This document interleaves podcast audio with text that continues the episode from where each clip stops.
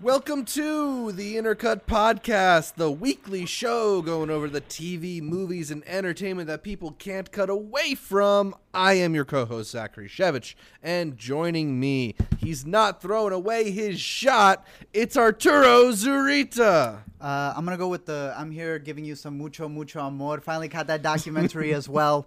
Uh, but dude, we had like a drought of a bunch of stuff that wasn't coming out, and then streaming said, "Oh, you don't think we could host some stuff?" And we just had a weekend full of craziness, from documentaries to too much comedy, anything you wanted. No reason to leave your house. keep up. Yeah, it's Ja- July 10th was like the opening of the floodgates of like worthy entertainment. A lot, a lot Yep. of really interesting stuff, and from a bunch of different places too. I don't know why uh, some of these places can't really coordinate a little bit better. Like maybe Greyhound should have been July 17th because there was like nothing on July 17th Yeah. and so much. Uh, Greyhound, last the weekend. number one blockbuster of the summer, as Apple Plus. we will get into that Uh. in a little bit, as well as talk about Peacock, the fall film festivals, and robot movie stars. But first, make sure you subscribe to the Intercut Podcast, the video podcast on youtube.com slash intercutpod, or the audio podcast available on most podcatchers. Also, follow Intercut on social media, whether it's Facebook, Twitter, or Instagram. We are at Intercut Pod. That's at Intercut Pod. That's short for podcast. Art. Let's start the show the way we start it every week here with what we are watching. What you been watching, buddy? Welcome to Chechnya. I've been waiting for the documentary since Sundance. Did you catch it at Sundance? No, I missed it. Oh, Man, I wish you had seen it. Yo, this thing is crazy.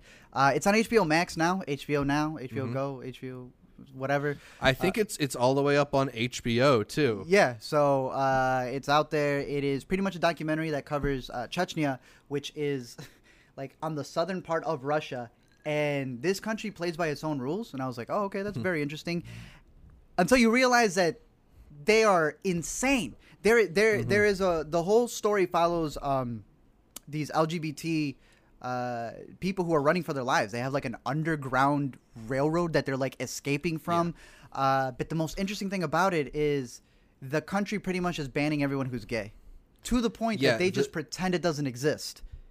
The the country is famously anti anti LGBTQ plus people. And they deny it, which is anti-gay weird. to the extent that the president, even when uh, asked about their gay population, says it doesn't exist. It's not in Chechnya. He uh, he has enacted policies that has essentially erased these people from existence in this country. So uh, to be able to follow these activists, I'm sure is riveting. The trailer for it looked Yeah. riveting. Uh, but you, you liked the documentary.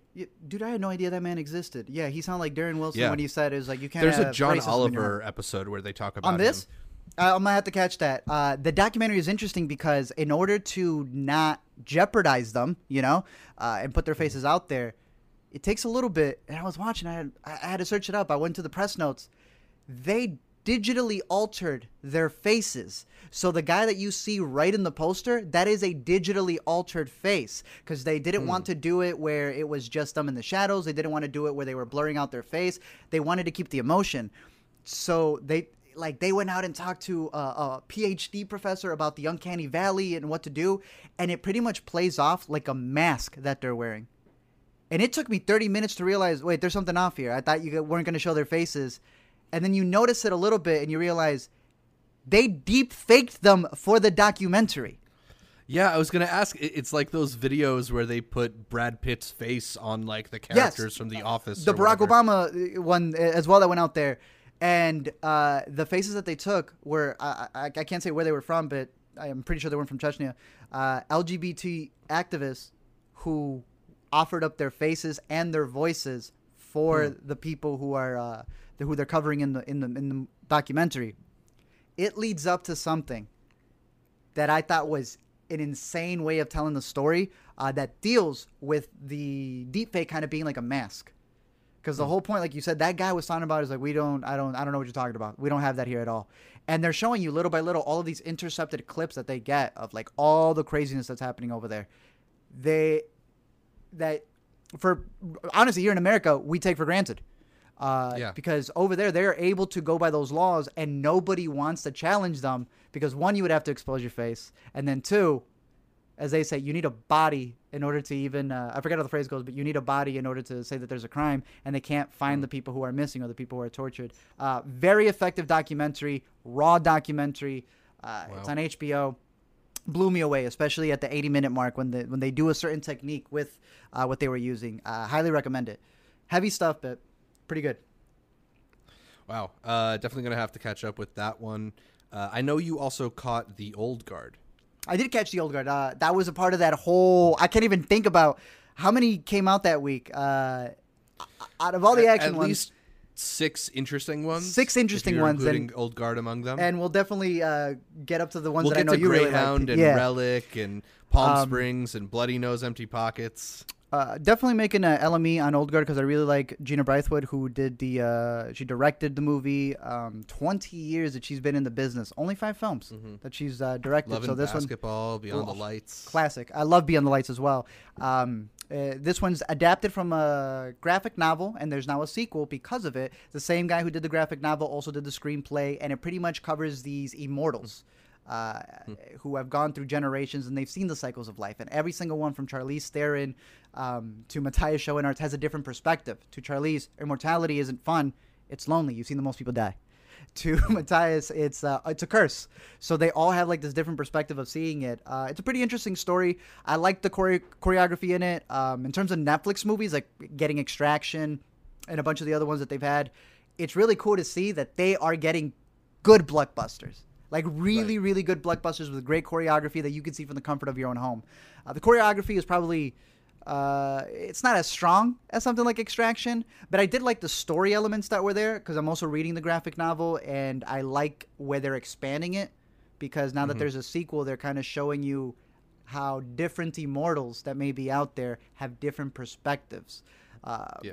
One of the things that I'll end it with is there's there's a very interesting quote that the immortals don't keep memories because it's just going to happen again. Did you have a loved one? Give it a hundred years, you'll fall in love with someone else. And the only reason that we keep memories is because we don't we, we hold on to them because we're mortals and you know things die, things disappear. Before an immortal, they would think completely differently. And uh, I like the psychology of it. I, I think more than anything else. Uh, so it's a, a good script and a pretty decent blockbuster to watch from the comfort of your own home.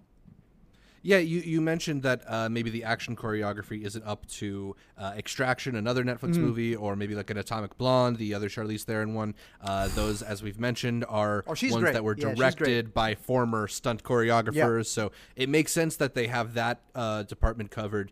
Uh, but you, you seem to be a little bit more into the story here, and do like the story. it does make me wonder, given that Netflix has done uh, Extraction and Six Underground and uh, all these other potential uh, franchises, if you feel like Old Guard has that franchise potential, if you if you'd be in for the Old Guard sequel.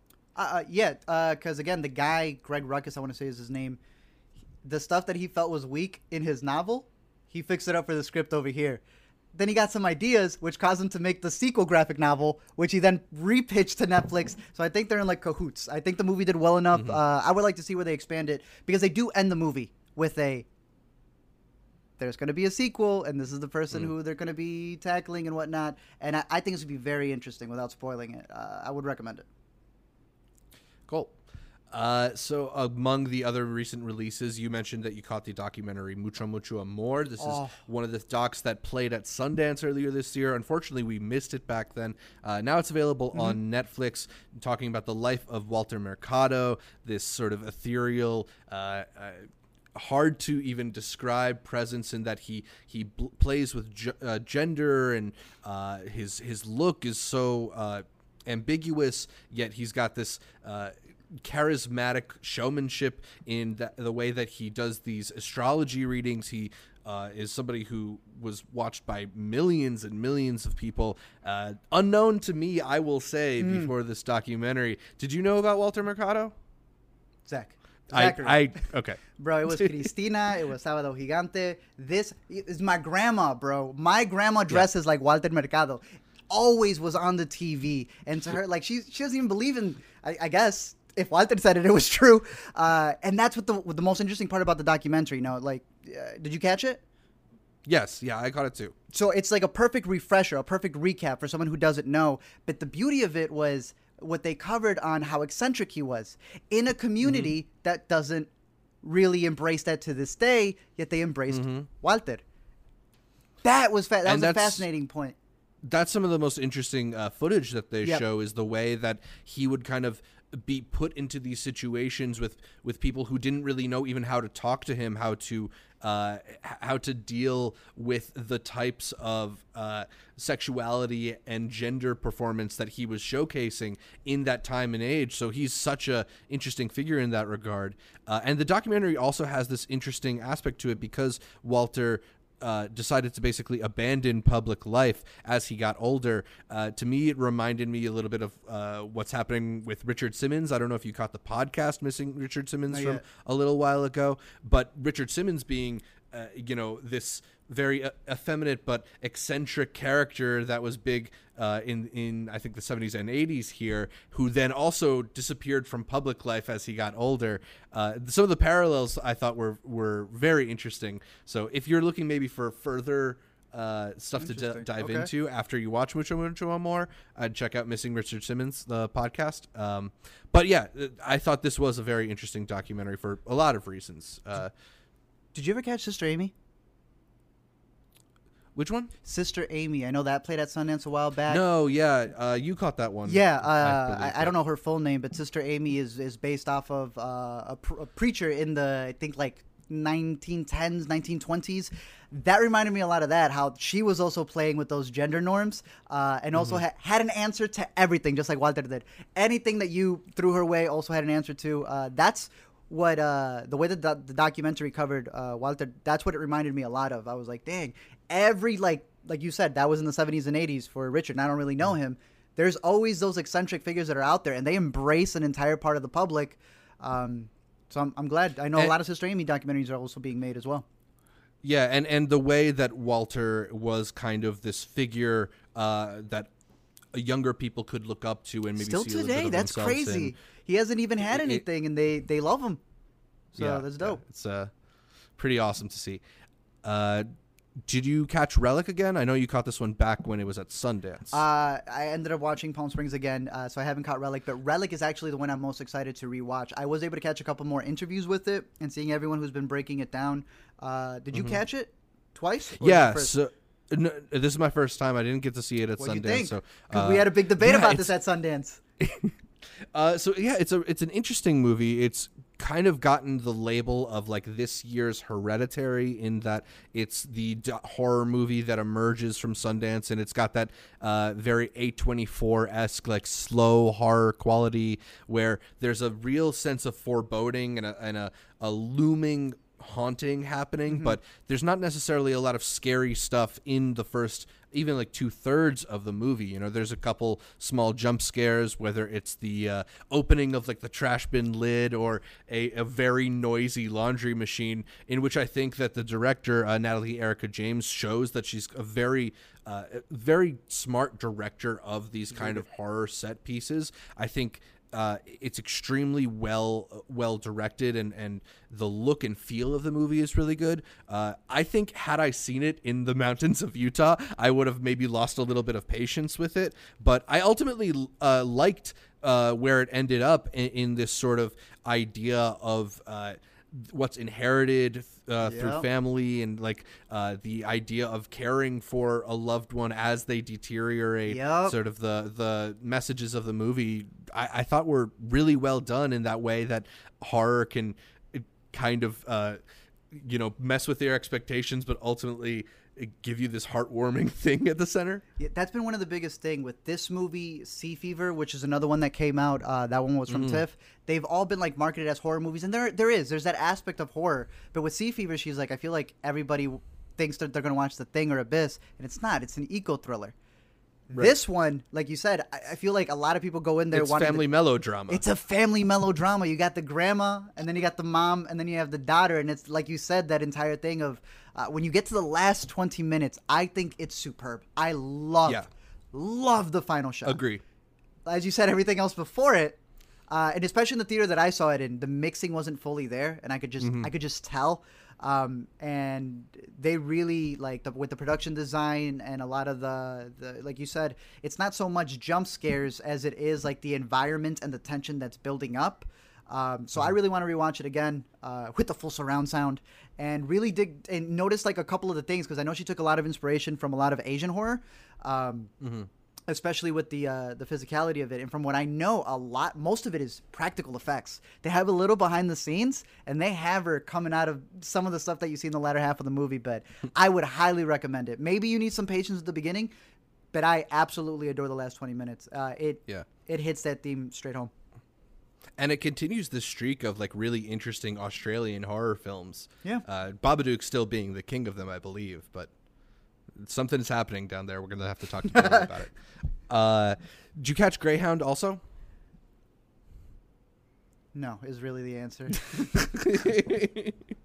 I did in the background. Alina saw it, and she was like, Yeah. "Yeah," and then I figured you were gonna give Yeah. I saw your tweet, so tell us about the. And I have a screenshot. The number one blockbuster of the summer, according to Apple Plus.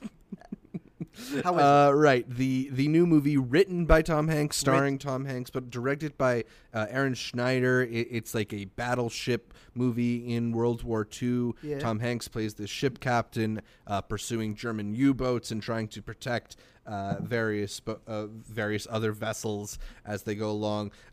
It's got this really understated quality to it that I liked in a lot of ways. The fir- the opening like 20 to 30 minutes of the movie, uh, there's very little exposition. There it's all uh, them preparing to pursue this one boat. It's not like many other war movies where uh, you know you're shooting at like tens or dozens of of enemies around you. It's all focused on chasing down this one submarine and, and getting into the minutia of like now they got to turn, now they got to tell the guy at the back of the boat to do something. I thought was an interesting approach to this.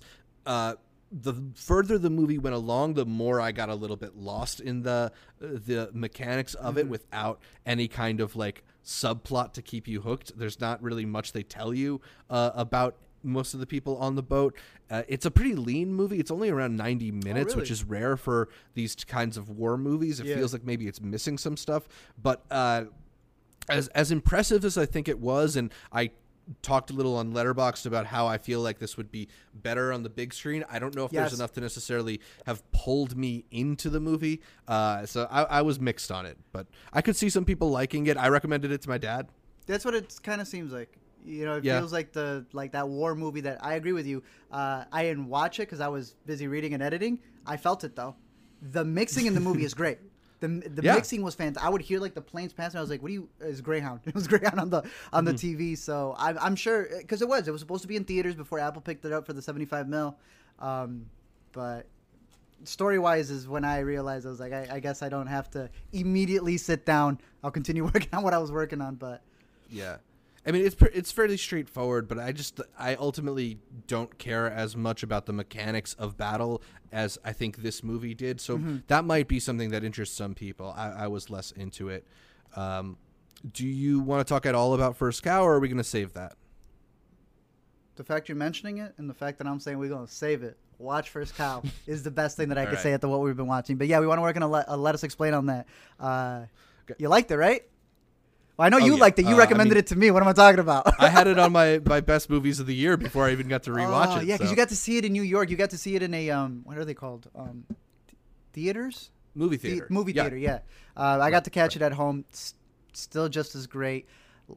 I'm gonna save it. I'm gonna save it. But longueurs. I finally realized what the word was. Longueurs.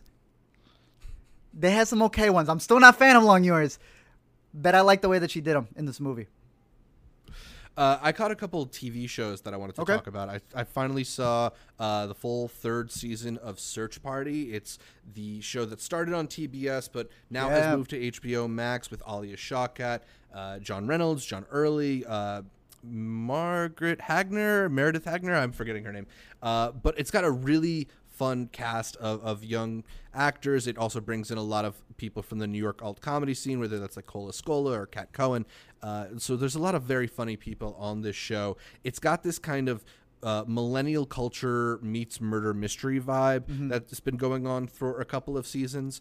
And uh, w- without necessarily spoiling too much, this one is maybe a little more focused on like the culture of murder trials and, and the media focus on uh, people who are in that type of spotlight.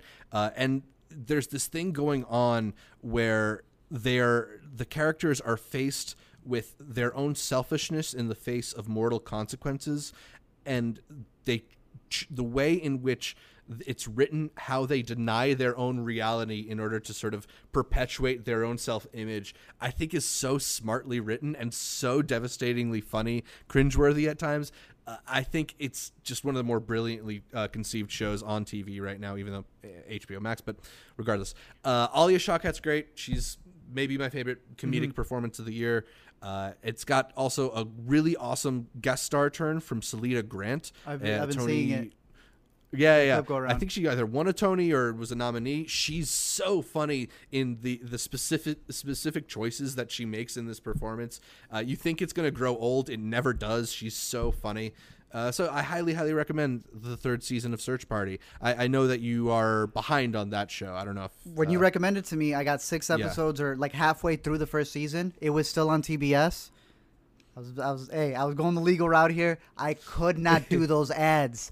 Now that it's mm-hmm. on HBO, uh, I know Alina's been watching season two now. Uh, does it end at three? I think they are signed on for one more season. Not bad. What's your favorite yeah, season? They got the like two seasons and a uh, uh, favorite season. I mean, season two gets pretty dark. I really liked this year. This year, I think, made me laugh more than any of the other hey. seasons. That's dope. Yep. Uh, I'm also halfway through I'll Be Gone in the Dark, which is on HBO, the mm. uh, hmm. docu series about the Golden State Killer and Michelle McNamara's pursuit of him. Uh, it's a really well put together show about a, a crazy series of true crimes. Uh, so if you're into those true crime docu series, this is definitely uh, one of the better ones out there. In that it really gets into how they pursued this case, how they tied the pieces together, how uh, eventually DNA and forensic evidence became more relevant, but uh, just the way in which it gets you thinking about how to catch uh, someone who committed these crimes and also just in the way it lays out the the patterns and how uh, police can kind of connect yeah. these different uh, murderers through these patterns is really really captivating. Uh, I like that show a lot. I also on HBO am loving I May Destroy You. Uh, I know you caught the first episode. I got the first episode. There, uh, there are five or 6 uh-huh. now. Man, every single one is such a rich text. I want to I want to sit down and have like a 2-hour discussion about every new episode that happens. Uh, you know, it's just a show that is so nuanced in its portrayal of uh, sexual assault and the different ramifications it has on different people uh, in the in the radius of it, uh, the different aspects of sexual assault and how it intervenes in life but like to, to, to describe it as a show about sexual assault also feels like a really minimal way to look at it because it. it's so it, it's such a like fully realized world for for these characters and the way it's been hopping back and forth through time is is just it like brilliant in how it also fleshes out these worlds i don't know man uh at some point we're gonna sit and have a longer conversation about the show because it, it's certainly one of the best uh, I've seen all year. Would make my top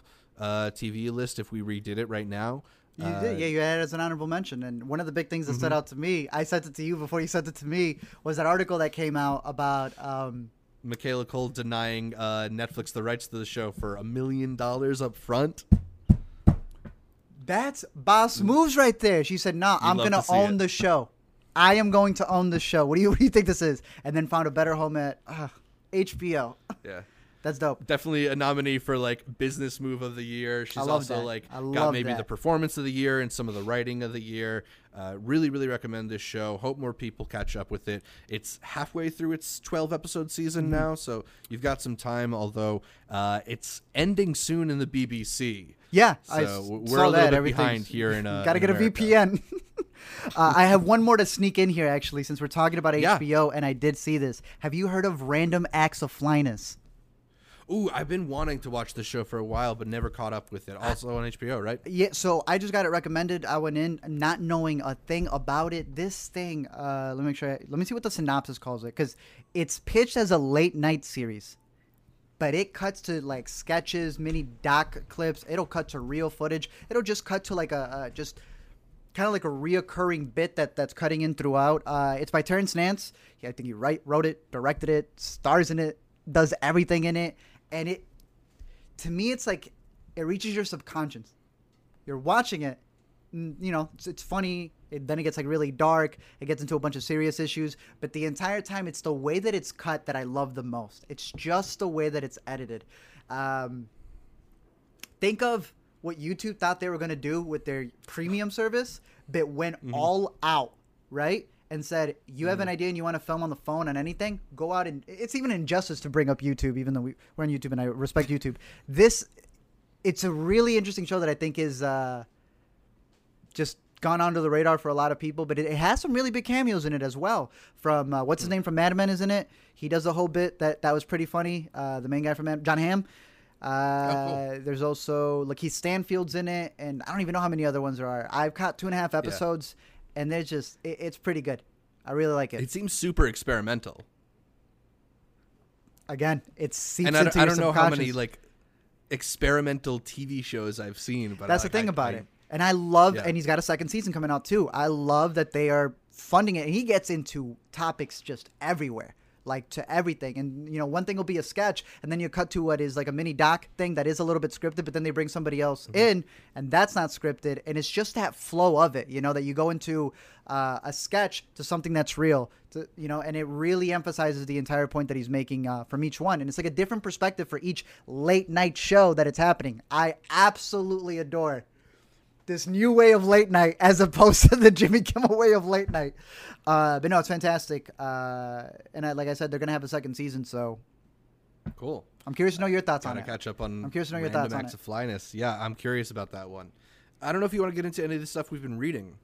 Uh, Yeah, go ahead. You, you sent me the uh, why HBO Max Peacock are deadlocked in talks with Roku and Amazon that uh, Todd Spangler wrote in Variety. Uh, interesting to get a little bit of the behind the scenes of you know we we talk often. I mean I see it on Twitter and amongst ourselves. Just like why certain services aren't available when it would seem like the logical option, yet there are these behind the scene, scenes wranglings. Uh, and he talks about like one of the central sticking points here being that Warner Media, as part of the deal to get HBO Max on these services, wants HBO shows removed from like Amazon's Prime Video channel or the Roku channel, uh, and that ultimately becomes this thing that stops millions of people from using the services. I don't know what what did you think about uh, this article? It's cable services all over again, trying Mm-hmm. to make deals. And when you get to the minutia of what they used to do in cutting deals with, oh, you want this show or this block of programming, you need this many ads through here, and it's all the syndication that they go through. The interesting part now with streaming is that it takes so many other stuff into account. Like you said, if you're on. Roku or Amazon, whatever else, I'm already paying for this. So why do I want it anywhere else? From an audience perspective, from a viewer perspective, Mm-hmm. from the company's perspective, well, Roku has 140 million products out there, and every Airbnb that I stay in, it's a Roku. So at that Yeah. point, if you can't have the HBO app on there, how many people are not getting the HBO subscription because of that? I love that you brought up the services thing because that was my big thing when Apple TV pushed their first like wave of come get this. They wanted you to just continue. It wasn't just five ninety nine. They wanted you to continue getting all of these services through them, and it's something that I Mm-hmm. continue the- finding myself in. Oh God. Yeah, one of the big pitches that Apple TV Plus had was that they wanted to be kind of this centralized location where like you can even search Netflix stuff and Amazon stuff. but they HBO want you to pay and- through them and that's the thing that they try doing with a lot of stuff i've noticed that my google payments for youtube like for my youtube premium gets paid through apple and it's like that's where the article comes in and i start reading on how Right. another thing that they're arguing isn't just viewers but it's how are they going to cut the data they don't just want to cut syndication stuff like that now with streaming now with the internet there's another big important part mm-hmm. what did they click to get to here? And that human pattern is what they're fighting for. They want the data of your viewing habits. And they are playing not even rock, paper, scissors. They're just playing a tug of war game of you got to give this much, you got to give that. I think that's insane. I think it's something that we should be aware of as we literally transitioned out of all these cable services and how they used to always screw us over. And now we have all these streaming services. Peacock just got announced right now as we're recording. They have their first originals. Um, and I, I, I don't know. If they're fighting for our data in order to watch the shows, they're just going to take more of our data. the streaming world's getting wild. I don't know if you have any other thoughts on it, but uh, yeah, it's No, I mean it's it's similar to what you're thinking. Uh, as we get more and more of these streaming services, I think the fight is ultimately going to be h- how many of these services can kind of combine elements, so so that you can stay centralized on on a certain app or on a certain product, because they're all they're all about watch time and they're all about you know trying to keep everything under one uh, one category or one platform. So. I don't know. It, it'll be interesting to see how much of the push now that you know now that all these companies have pretty much launched their ser- streaming services, how much they're going to be pushing towards including other services within their service and stuff like Hey, that. And at some points, uh, you have to backtrack what you said, like Quibi, now available on TVs everywhere. Ugh. Uh, there was also the really interesting profile of Thandie Newton. Thandie Newton is finally ready to talk by E. Alex Jung for Vulture. Uh, Alex has done a lot of like really, really interesting interviews. He's probably my favorite celebrity profiler uh, working right now. So it's a good That- bet whenever great. you see him publish It something. great. Uh, to read it, what what was your reactions to My, to the Thandie my Newton first piece? reaction is don't take my words, go read it. Just go get the words from Thandie herself. That's the best way because the first thing that was trending on Twitter was Thandie Newton, whatever, uh, Tom Cruise. I was like, that wasn't exactly what she said, and y'all are running with the connotation that's a little bit different. Uh, So Mm-hmm. definitely go just read what she has to say. It's wild. I love how she just came out and Yeah. she said, "Oh, I have a book. I'll release it when I'm gone." But let me give you a little bit of an appetizer and just the crash stuff. Really, I think that was the one that uh, stood out to me the most. I don't know um, Yeah. how deep in you got I mean, to there's the a- article, but go ahead. Yeah, There's a lot of uh, anecdotes that she she drops throughout the piece that are, are really telling. Uh, I thought the Amy Pascal one, where she talks about uh, not not seeming educated despite having a Cambridge degree, is like perhaps the most damning and awful, uh, you know, kind of microaggression in there. But there's a, there's a lot of uh, really crazy stuff that she's experienced through her career. Uh, I think Thandie Newton isn't an actress we never necessarily think about as having had one of the more like interesting uh, careers until you like look at what she's done, the the breadth of her work, and so and she's she's a fascinating figure and, and has a lot of really fascinating stories from her time in Hollywood. And like you said, people weren't paying attention to her. She was listening. She was noting. She was jotting all this stuff down. Uh, yeah, no, Thandie Newton is fantastic, and I'd highly uh, recommend that. Like you said, the different quotes from the directors who were working with her. Uh, I had recently uh, on Criterion they had uh, uh, Hollywood Shuffle, which is he's joking about how back in the day, you know, you could only play a gangster, and it was this way, and if you wanted to do it, the white casting director would tell you you're not acting black enough, and she had quotes in there from her career where they were telling her mm, you're not doing it the way it's supposed to be. It's like the way it's supposed to be. Uh, now it is a fascinating read. I highly just you know it, and it's just a, a, mini part of all of the other stories that she uh, she has to say. But yeah, that crash bit yeah. was that crash bit was nasty, nasty. Yeah, yeah. Uh, so a lot of stuff out there worth watching, worth reading. Let us know what you've been watching, what you've been reading. Uh, we'll leave links to the articles we mentioned down below. But we're going to move on to a yay or nay, breaking down the latest happenings in the entertainment industry. And let's start it off with the company that financed films such as To the Bone and Loving Vincent has a new $70 million sci fi film in the works. And before attaching a director or any real actors to the project, they've cast Erica, an artificially, artificially intelligent robot, to star in the film. The movie's called B, just the lowercase letter B, and the story follows a scientist who helps an artificially intelligent woman that he designed to escape their lab. Erica was created by Japanese scientists who claim they've taught her to act using the principles of method acting. So, Art, yay or nay, do you think Erica the robot is a good choice for the role of Erica the robot? It's interesting. I mean, we haven't seen this kind of blend of uh, technology and performance to to this extent on a seventy million dollar movie to give one of the principal roles. Like, it's definitely a development. It is a development. They're writing scripts. They got AIs writing scripts as well. They put a bunch of the machine, and the AI picks out the things that have worked the best out of some of the most award-winning, uh, the, the bi- biggest selling ones, and they're writing scripts like that. I'm sure many. Yeah, I think they call it Osimo. Yeah, and I I don't even know how many people, you know, if they ghost write, who knows? Maybe they robot write too. Yeah, Hey, what happened? What's her name again? The robot? Erica. What happens when Erica gets AI? Like her artificial intelligence goes through the roof. Is she gonna? Is she gonna like rebel? She's and gonna go rebel off script. whenever they don't cast a robot. She's gonna get upset. Yeah, what? What if she demands like a trailer or something else? Um, I don't know. What do you think, Zach? Are they taking the Are they taking the actors' jobs? Are they taking the human actors' jobs?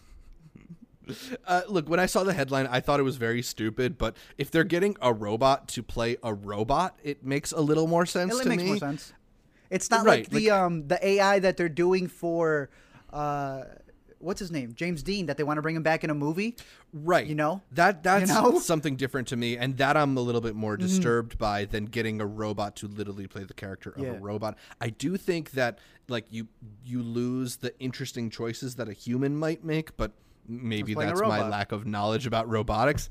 Uh I, the way I'm looking at this film is the same way that I look at something like like you remember the Tom Hardy movie Locke, where it's just like it's just an experiment in like how you can do a film differently. Yeah. Uh, that, where that movie they just did the whole thing in a car. This is like, what if Yeah. one of the actors is a robot? Robot. You know, it's Okay, it's kind of cool. Sure. Uh, I'm I'm not hyped on it or anything. it's a lot of money for an experiment, but okay, sure.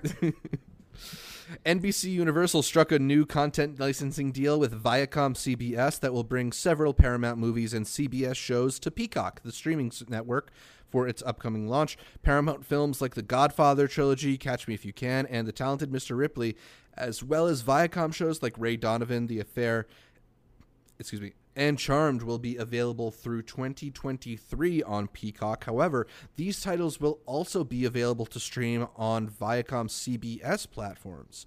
So, Art, a very important question. Yay or nay? Did you know that Peacock launched today? It's only because I had it right in front of me, and it was literally five minutes into recording this that I decided to interject. Did you know Peacock launched today? no, I- is it a soft launch? I mean, they they claim that it's going to be available to like 40 million or they have like 40 million users or something like that. I it doesn't seem like it's supposed to be that soft of a launch, although uh, I heard it's available on Xbox but not on PlayStation and they're also in that the Roku, thing con- exactly yeah. So that was like one of the only other reasons but yeah i'm looking here they have a bunch of stuff from new seasons that were there. One of the biggest ones and the reason like alina's favorite show is psych.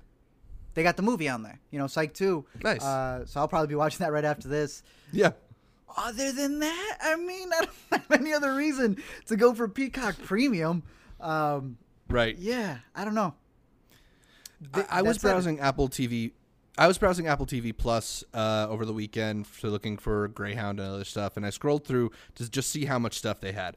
Uh, they've got like eleven TV shows, like six movies, a handful of documentaries, and a couple kids shows. bro they called me out when i said this seven months ago it hasn't changed it's an embarrassing lack Thank of you. content compared to like There every other major streaming Yes. service.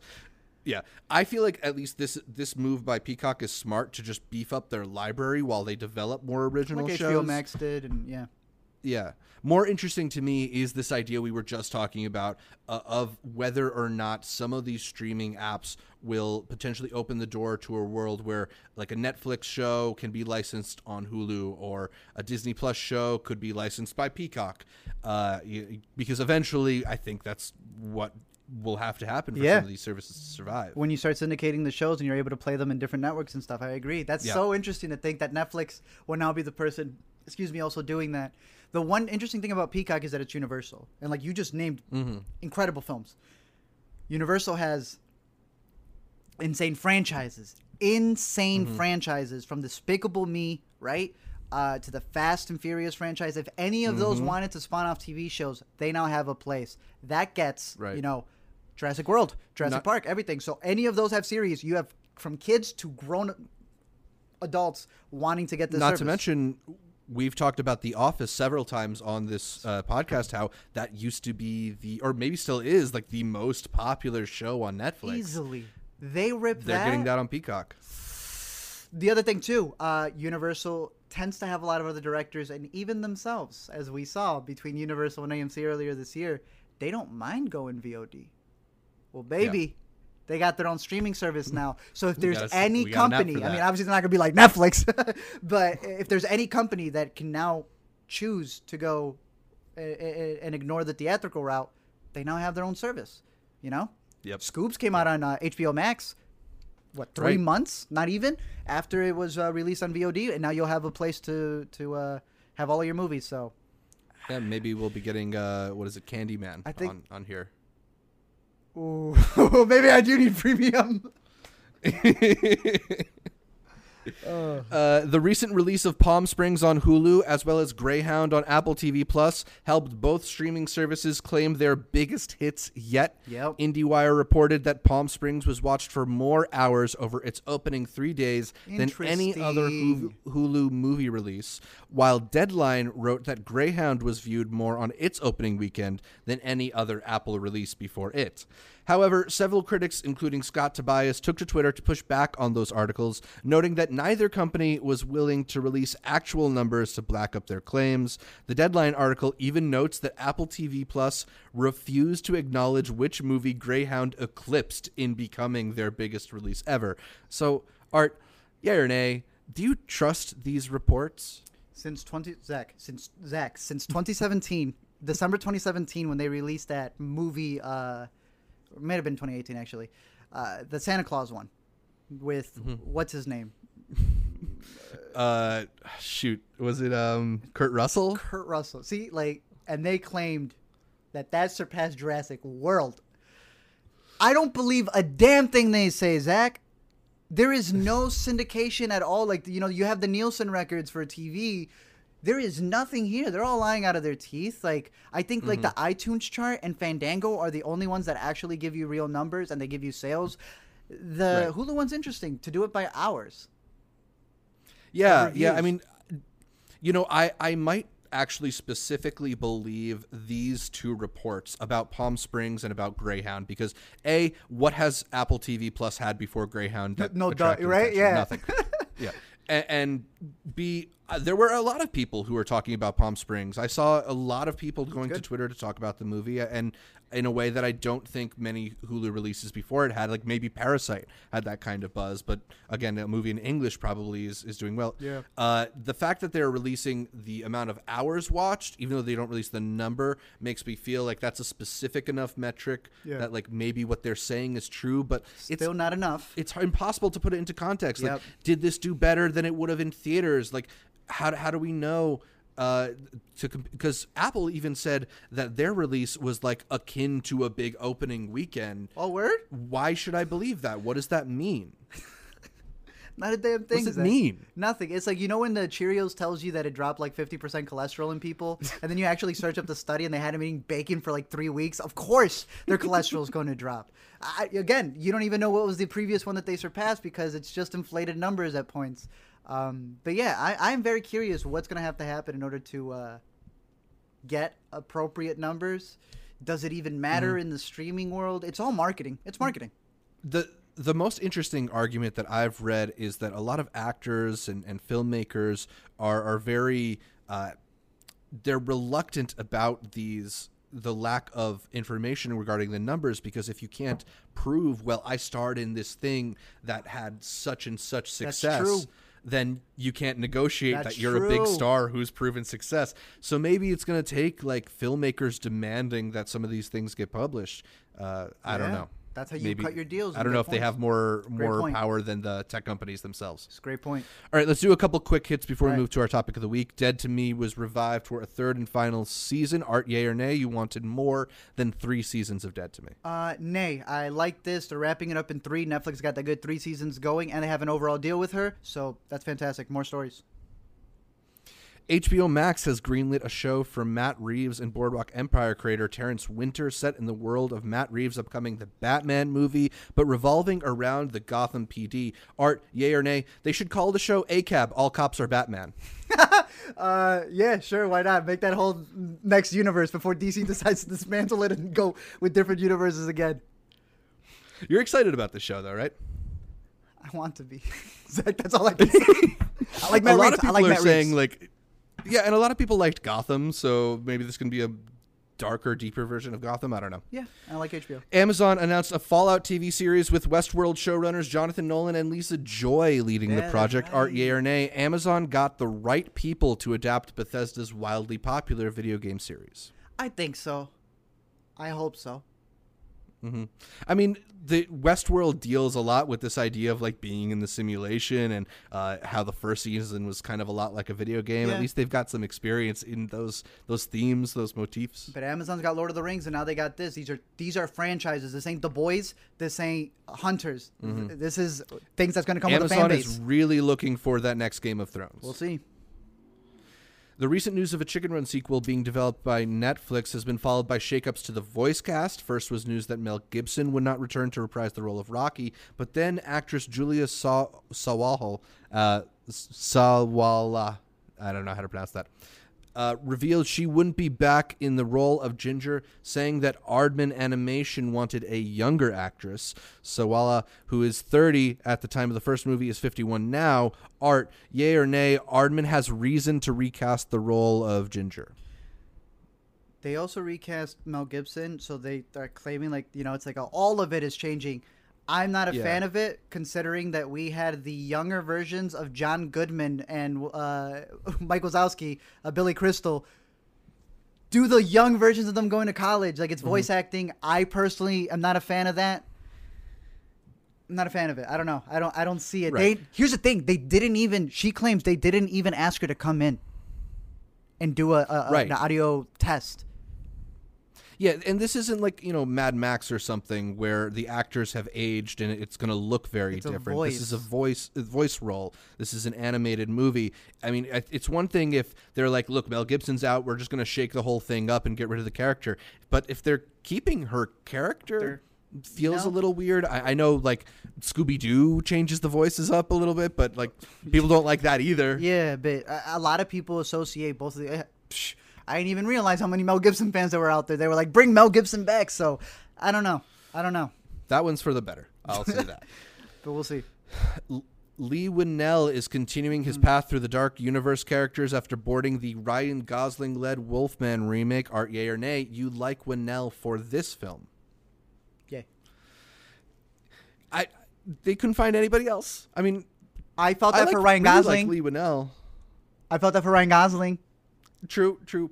I don't know. Uh, I think it maybe would have been better to have him be like the pro- the producer, like the like the Joss Whedon He- or or who is what's his name on Marvel, the, Kevin Feige, Feige, yeah. Overlord.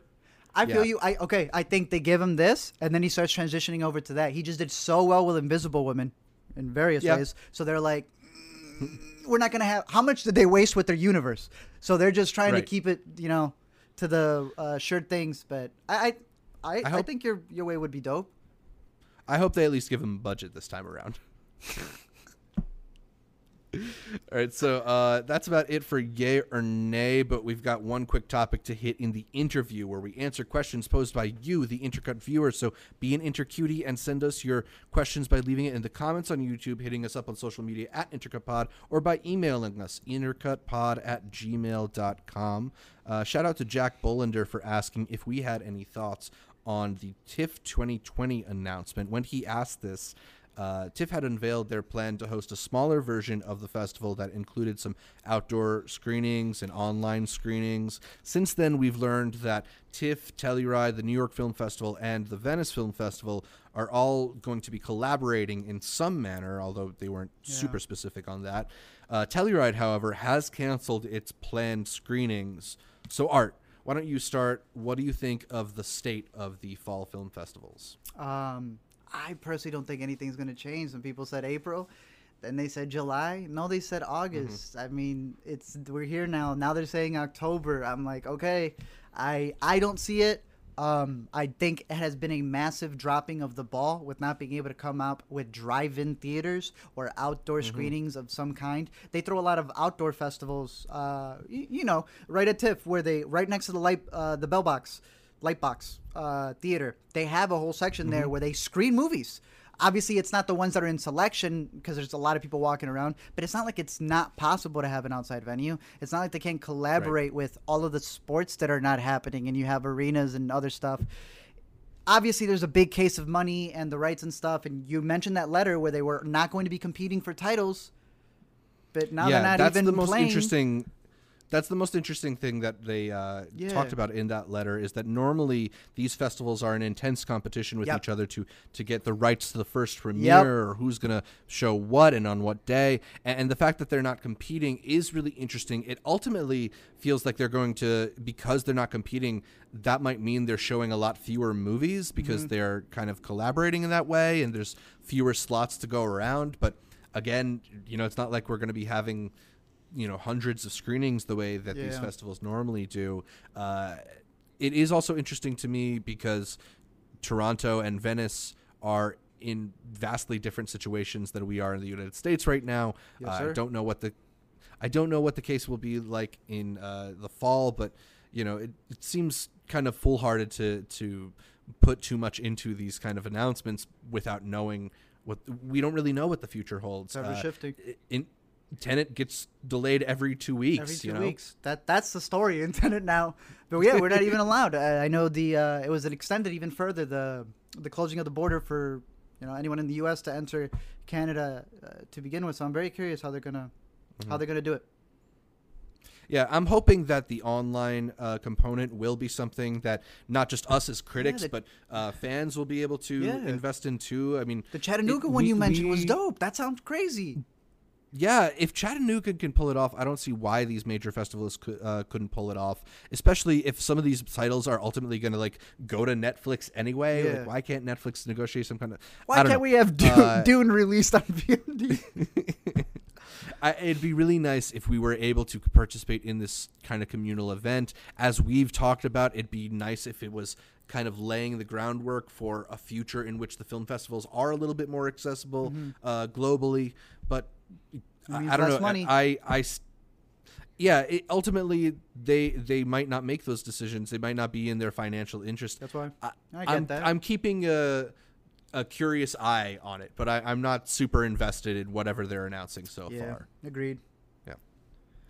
Uh, we touched on it briefly. I forgot to bring this up earlier, but there was a really interesting uh, tweet that I had sent to you. Uh, Robbie Collins, guy who fills in on the Kermode and Mayo YouTube channel every now and then, a film critic from Britain, talking about how. Uh, with the delay of Tenet, at one point Hollywood is going to try and release anything for the international markets because without Hollywood supplying the films, uh, all these international movie theaters which are now reopening are going to be with without several options, and, and it might collapse the global movie industry.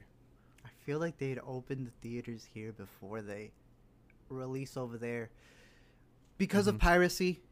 You know, uh, because of just spoilers in general. You know, people are just gonna want to Mm-hmm. find the spoilers and and and get them out there and stuff. But it is it is true when you have the rest of the world that is opening and functioning, but America isn't to the point that they got the borders blocked on us. We building a wall, but they don't want to let us out. Right. do you release it overseas and not risk that market that is huge, especially for a movie like Tenet? When we look at the box office numbers mm-hmm. for how movies cross a billion, it's not even half coming from America.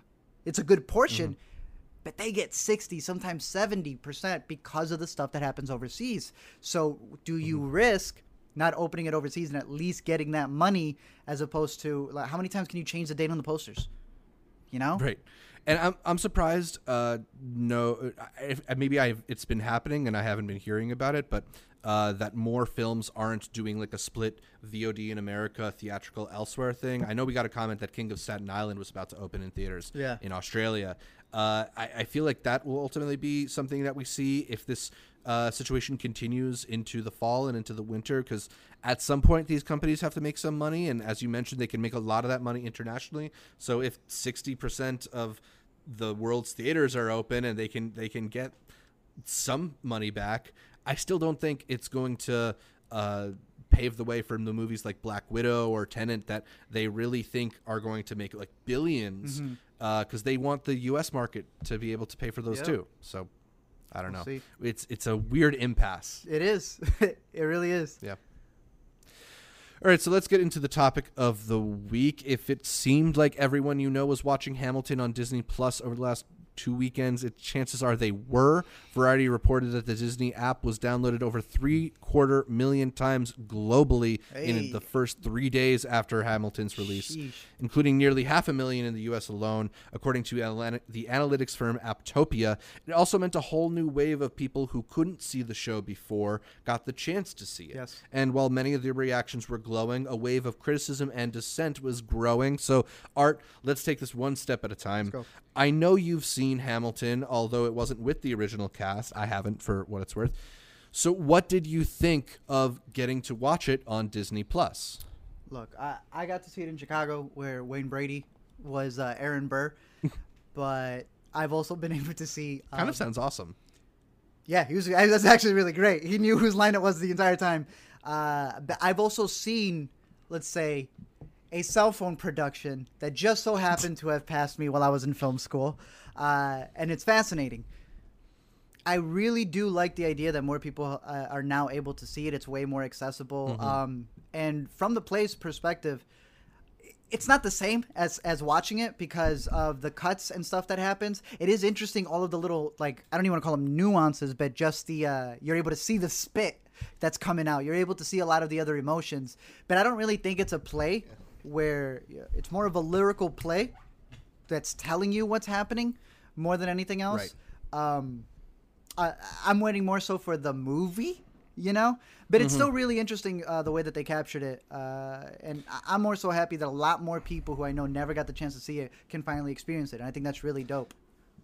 Yeah, I was thrilled just to be able to catch uh, the show, which, like, you know, despite the fact that I live close to New York and Broadway is right there, like, it's just so constantly It's so expensive too. hard to get tickets through it. It's so expensive as well, uh, and also just the fact that the original cast wasn't a part of it, I think, uh, was something that was maybe That's a little it. bit of a deterrent for me. Yeah. Uh, and it's something that I think about a lot when I'm trying to catch a show on Broadway. I- you know, you'd like to be able to see it with the people who originated the role, and uh, I, I'm glad that it was documented in this way, particularly because it, it was this, uh, you know, breakthrough moments for so many of these talents. Uh, Daveed Diggs, who's somebody who's become one of my favorite Yeah. actors, absolutely, you know, became like went to a different stratosphere for this role.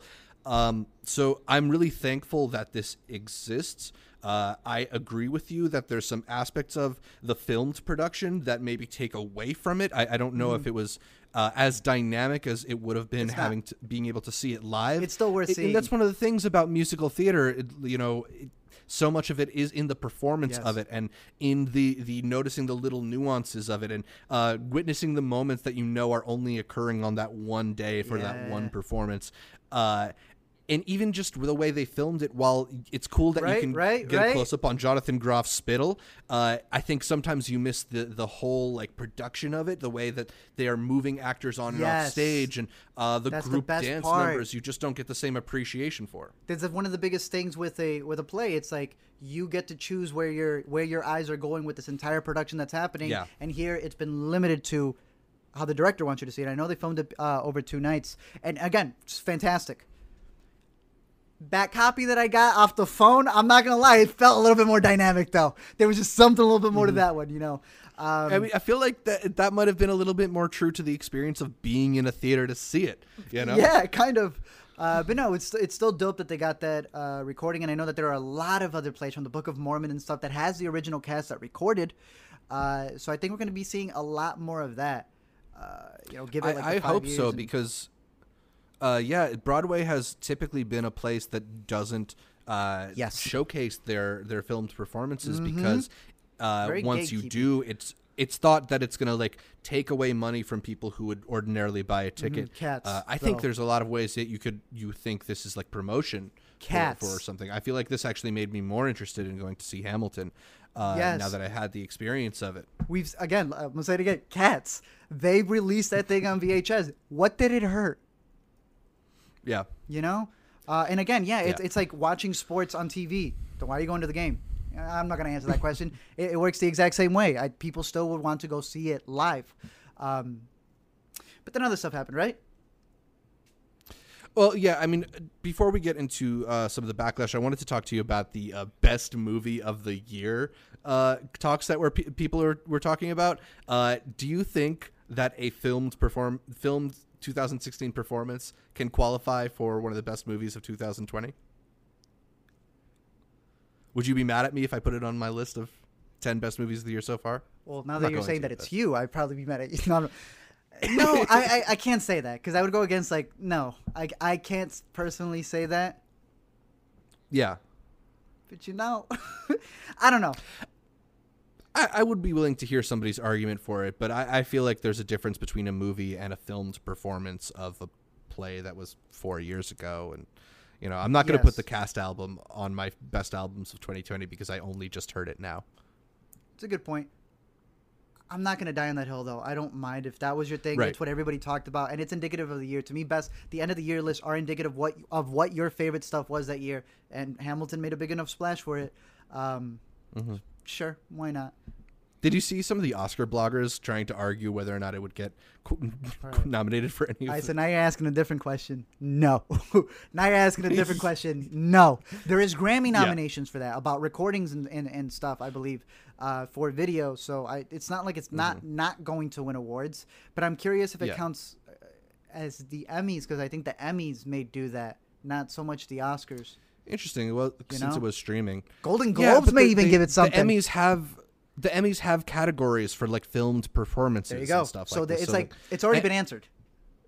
Yeah, I think it's it's just part of the disease to give everybody an Oscar. You know, like it was. It's not enough for somebody to just get even nominated for an Oscar. People want to. It's like, oh, this thing is great and it needs to win. needs to win an like, No, it, it can just be great on its own, and it can be its own thing. No, Zach, to be an I saw a commercial and I like the commercial a lot. It deserves an Oscar. Give it to them now. I mean, I, I don't care if some guy in the 1960s won an Best Actor for Yeah. a stage performance. It's not the same thing. Uh, I mean, they got the rules set the up for that. But in terms of a top ten list, sure, it's your favorite of the year. It's your favorite of the year. Yeah.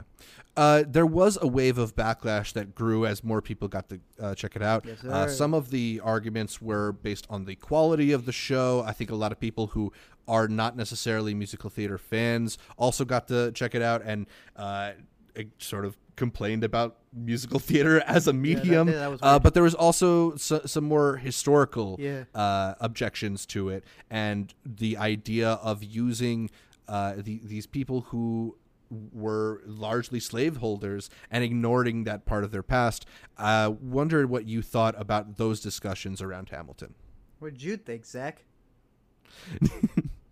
Uh, well, I think that I think obviously for the musical theater thing, like it's just not a medium that clicks with everybody, Yeah. and uh, it's also something that I think just works much better Mm-hmm. in person. So if you're already skeptical about that kind of thing, like But people were like calling it corny. Yeah, people were calling it corny. It's like, well, that's theater. Like, would you think it's Yeah. corny? I was like, obviously they're like not there. at over they explain themselves. That's kind of what they that that's what it is is, and I got I got that. Yeah. Uh, you know, I saw some criticisms of, of uh, Lin Manuel's raps uh, that also uh, went around and like, you know, he, I don't think I would listen to his album like if it was just a straight music album, but part of it is it's the integration of it in story, and I think. Uh, while he might not be as complex of a lyricist as like a Kendrick or somebody Yeah. like that, And even- uh, what he's doing is imbuing hip hop into the style of musical theater, into into show tunes. So I think there's a difference between a Lin Manuel uh, rap and like what you hear, see and hear on the charts. Yeah, but even then, this thing topped the charts. It got all the Grammys, and I think that's another aspect Right. to hate on it. Which again, you don't have to like it, but some of the criticisms are like, "Oh, it's a boopity bop," and a ra-. like they all think it's Philip in the second half when he's rapping, but there is levels to it. Two big examples. One for one of the songs, and he does a great breakdown of this. Um, I think Rotten Tomatoes has the video where he takes the influences of Sugar Hill Gang and he begins rapping like that at the beginning of My Shot and then gets into multi-syllable. Mm-hmm. It doesn't mean you have to like it, but to say like, oh, he's just doing the hippity hop thing. No, he ends up getting into Rakim style. He ends up getting into a lot more heavier multi-syllable flows. Busta Rhymes with the Daveed Diggs parts as Lafayette. Then that's my second part. The whole essence of Daveed Diggs playing the two counterparts is that he's someone who who even says it in the verses. How do you say it's a part of his role? And as he gets more assimilated in, he ends up ending the first half by rapping the fastest in the show.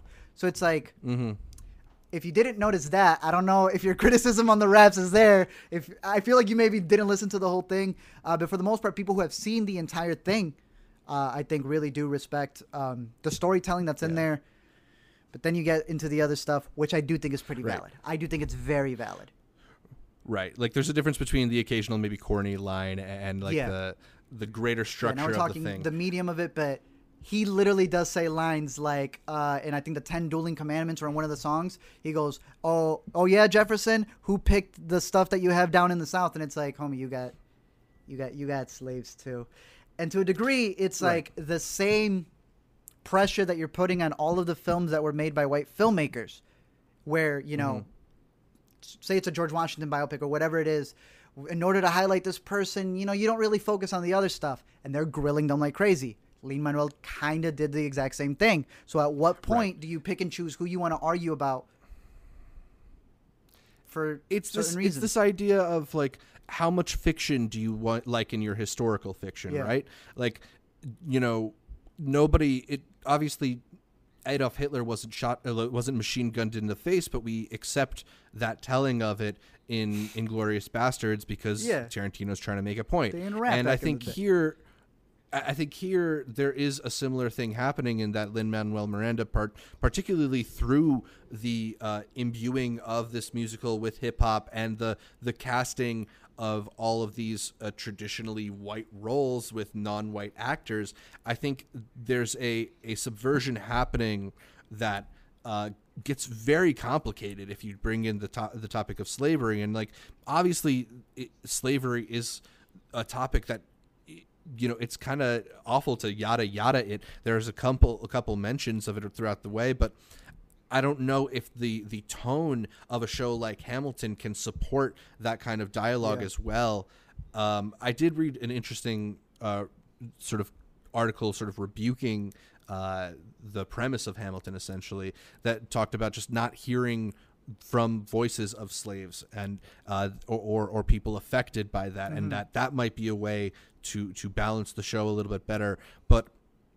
I, I understand from the same aspect how that would would really complicate uh, this kind of like joyous and rapturous show uh, that it is for the most part. It just becomes a, a whole other uh, complicated aspect Right, to it. So I. I get from a storytelling perspective why that might be tough. I also get why from like a cognitive dissonance perspective, like it might be weird to uh, instill this reverence in these people who we know don't necessarily re- deserve that kind of reverence. But I think uh, ultimately Hamilton isn't really like about Alexander Hamilton as it is uh, about like American spirit and and, and uh, resolve and stuff like that. And I think, like most storytellers in general, what Lin Manuel Miranda is doing is using the story of Alexander Hamilton to tell a story that he wants to tell, not necessarily the story of his life. So again, it comes back to that idea of like how far are you willing to stray from history in your historical fiction? And the same should apply with other people who get criticized for the same thing. If Lin Manuel can tell his, Mm-hmm. I feel other people uh, as well. And obviously, there's boundaries to it. Uh, he's embraced it. He's embraced it. He said 100%. Yeah. I am not diminishing that. He, my man was on. My man had how many followers and decided to put himself on private. That wasn't going to do it a damn thing. But Right. he still embraced all the criticism and he said, "You are correct. There is a lot in there."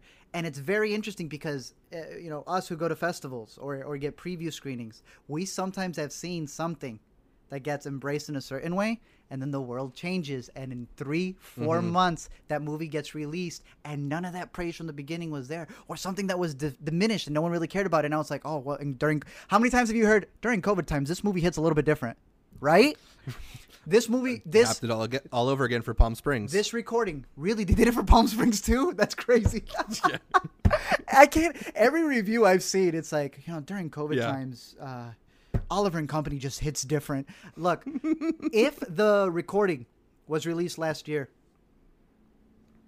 does it get this backlash Oh, it yeah, still gets I mean, backlash it would- does it get this backlash it would still get backlash. There, there has been backlash since the play Since premiered, beginning. but it, it certainly is happening in a moment that is ripe for this type of criticism. And maybe we're better off for being able to have these dialogues. Uh, but ultimately, I think part of the problem is that they're critiquing a medium that doesn't necessarily hold up to this type of like truthful storytelling, Mm-hmm. right? This would be different if this was an HBO miniseries on Alexander Hamilton or, or like the like the John Adams series, Yeah. right? You know, uh, I I don't know if uh, musical theater is really going to give you the kind of nuanced perspective that Yeah. People who are criticizing the show are Agreed. looking for. May, maybe the most nuance that we can get is in the criticisms from it. True. Because I feel like I've learned a lot from the criticisms of it. Yeah, and like like I said, there is some stuff in there where he really does downplay it. uh, so he ain't right for that. But yeah, I think um, the conversations are now being had with the because of the internet. You know, it's it's a completely different world, and that that would have been one of the other discussions uh, that we've had with with stuff like Netflix, being able to premiere Marriage Story.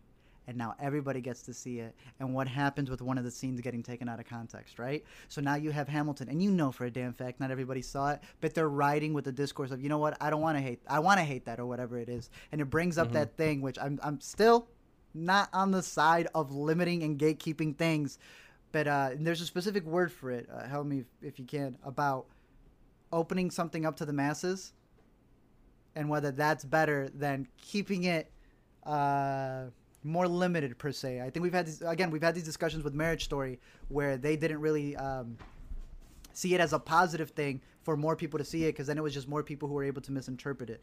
I am not of that gatekeeping mentality. Right. As bad as The, the idea that like access gives people accessibility, uh, yeah, who don't I- necessarily I can't be on that side, even though yes, it definitely does open for anyone's opinion to just come out, even if they haven't seen the thing. But uh, that's just what you have to deal with with the internet. Everybody now has a Yeah. voice, and that's technically how Yeah. the show ends.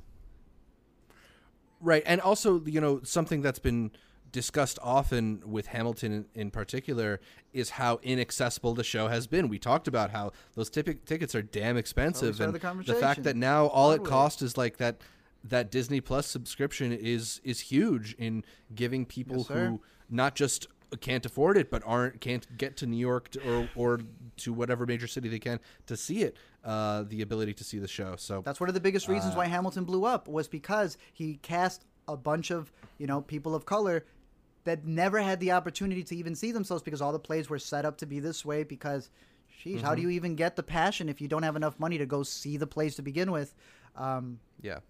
ironically it's still It that is- expensive to go see it but that's how it goes it is really interesting to see how in you know four years the subversion of casting uh, all these non-white actors in these roles and how how much of a uh, how important that felt at the time uh, how much different it feels in the light of 2020 and all the new discussions we're having. I, I guess to crazy. to kind of sum it to sum it all up though uh, how do you feel about hamilton now? Are you still like as, as in love with it as you were when you first saw it? Are you cooling a little bit but still like it? It's fire bro. What are you talking about? It's great. Yeah, yeah. it's fantastic. It's you not know, I perfect, but went great. in- I went I went into it like really ready to kind of just roll my eyes at it and and not uh, think it's as great as a lot of people are talking about. Like I, I definitely approached this one cynically. It won me over, man. It's a it's a it really on good piece of musical theater. It's got extremely charismatic performances. I've been obsessed with Jonathan Groff in this thing. Just his his posture and his accent. Mr. It's, Mindhunter it's really good. It's really fun. uh, when it's all over man when it's all over we'll go get tickets Yeah. All right, so uh, that's it for our topic of the week. We're gonna head to the last bit of the show, the new to see, where we give you our picks for the week. Art, what should the people out there check out? All right. Uh, so, like I said, I had mentioned uh, earlier with HBO having Random Acts of Flyness. Definitely go check that out. Um, Mm-hmm. But over on Netflix is Dark You caught up with the third season? masterpiece. Master. Ooh. Still, I feel like I'm still catching up. Time's a construct, Zap, and I'm I'm still within the world. Absolutely love that one over on Netflix. So definitely check that one out. Um, and then Sea Fever over on Hulu. I really enjoyed that movie. Really, really enjoyed that movie. And the worst Yeah. part about it was I went on IMDb and they were like giving it four stars, which is fine. But they were all like, I was promised this and this, and I was like, no, you weren't, bro. You know these. You know when they take a pull quote from a critic, a critic and they put it on, and now it becomes technically the marketing of it. And yeah, the poster Right. says the abyss meets the thing, and every interview she's going, but it's not a horror. that sucks. You know, they want to really market it, but what's worse than mismarketing a movie is people going in and then dismissing what it's really about. I definitely want to talk to you about Sea Fever. I very much enjoyed it. Um, but again, don't go in thinking it's going to be this crazy thriller. Uh, look at it more so. I know it's ironic that I that I'm bringing this up again, or just funny, hypocritical, baby. But in COVID times, Zach, it hits completely different. That's all I'm saying. what What about you? Would you recommend? Uh, well, I recommend a couple things that I think we're going to get into bigger discussions Okay. uh, on the podcast about. Uh, First Cow, Yeah, which I know you want to talk Yeah. about at some point, but you know the new Kelly Reichardt movie is uh, amazing, and the uh, the intimacy in her movies is always something that I think is stunning. Uh, the small observed human details, but it's she's also unexpectedly kind of just tells you the whole story of America in this movie uh, about friendship. So we'll we'll talk about it more, I'm sure. But it's one of the best of the year so far. Uh, Bloody Nose, Empty Pockets, uh, really cool movie. Uh, it takes place at a Las Vegas bar during its last 24 o- hours open, or does it? Or does uh, it? again? Again, we will talk more about that movie, but I think again, it's just got these uh, really great observed details. The Ross brothers have this observational documentary style uh, that captures moments uh, that that are just so so feel so real, uh, and the way they are able to give you these characters of like a forgotten America who all turned to this bar. Yeah. I was blown away by this movie at Sundance. Got to see it again recently. Blown away by it all over again, especially that last line. So uh, I know we want to talk about Yeah. that movie more at some point too. Uh, and then lastly, Palm Springs, which Mm-hmm. again we, we got more stuff coming out about, but I, you know I just think it's excellent. We I love this movie back at Sundance, loved it even more now. I think I love it a bit more than you do, but uh, to me this is the comedy of the year. It's funny. a great role for Andy Samberg and uh, Cristin Milioti. I think I just love the dirtbag energy that it has towards the middle half when they're goofing around and kind of stuck in purgatory. Uh, I think it's extremely well paced. It doesn't waste time. It cuts right to jokes. Uh, it's to me maybe the best inversion of the time loop premise, at least since Edge of Tomorrow, maybe since Groundhog Day. Uh, highly, highly recommend that one, and uh, we'll be talking about it more as well as the other ones on the channel. Uh, but I got a quick podcast corner. All right, what you got?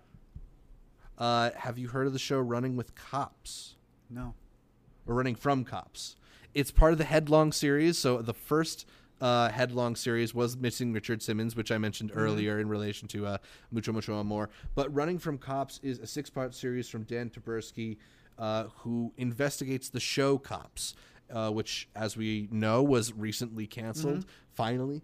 Uh, but it gets into that complicated relationship uh, between the police departments and media uh, and how the show Cops has affected how people police uh, and vice versa. Uh, it talks a bit about some of the awful things that have happened uh, behind the scenes of the show Cops in, in the ways in which the show was often sort of in cahoots with police departments in covering up some of these uh, misdeeds. It's a fascinating podcast made all the more fascinating by recent work because this was again from the before time, so it The doesn't have that current time. context. But uh, I think it's worth a re-listen if you haven't uh, had a chance to listen to it yet. Running from Cops, part of the Headlong series, great podcast. Definitely recommend that one. All right. But that's about all for this week's show. You can catch more from me, Zach Shevich, by following me on Twitter, Instagram, or Letterboxd at zshevich. That's Z S H E V as in Viacom CBS I C H. And check out my YouTube channel, youtube.com slash multiplex show. Art, where can people catch more from You you? can find me on LME Explain A to Z show and watching Peacock uh, premium price, no ads, 4K, all of that, just not on my Roku device. Or find me every week here on the Intercut Podcast.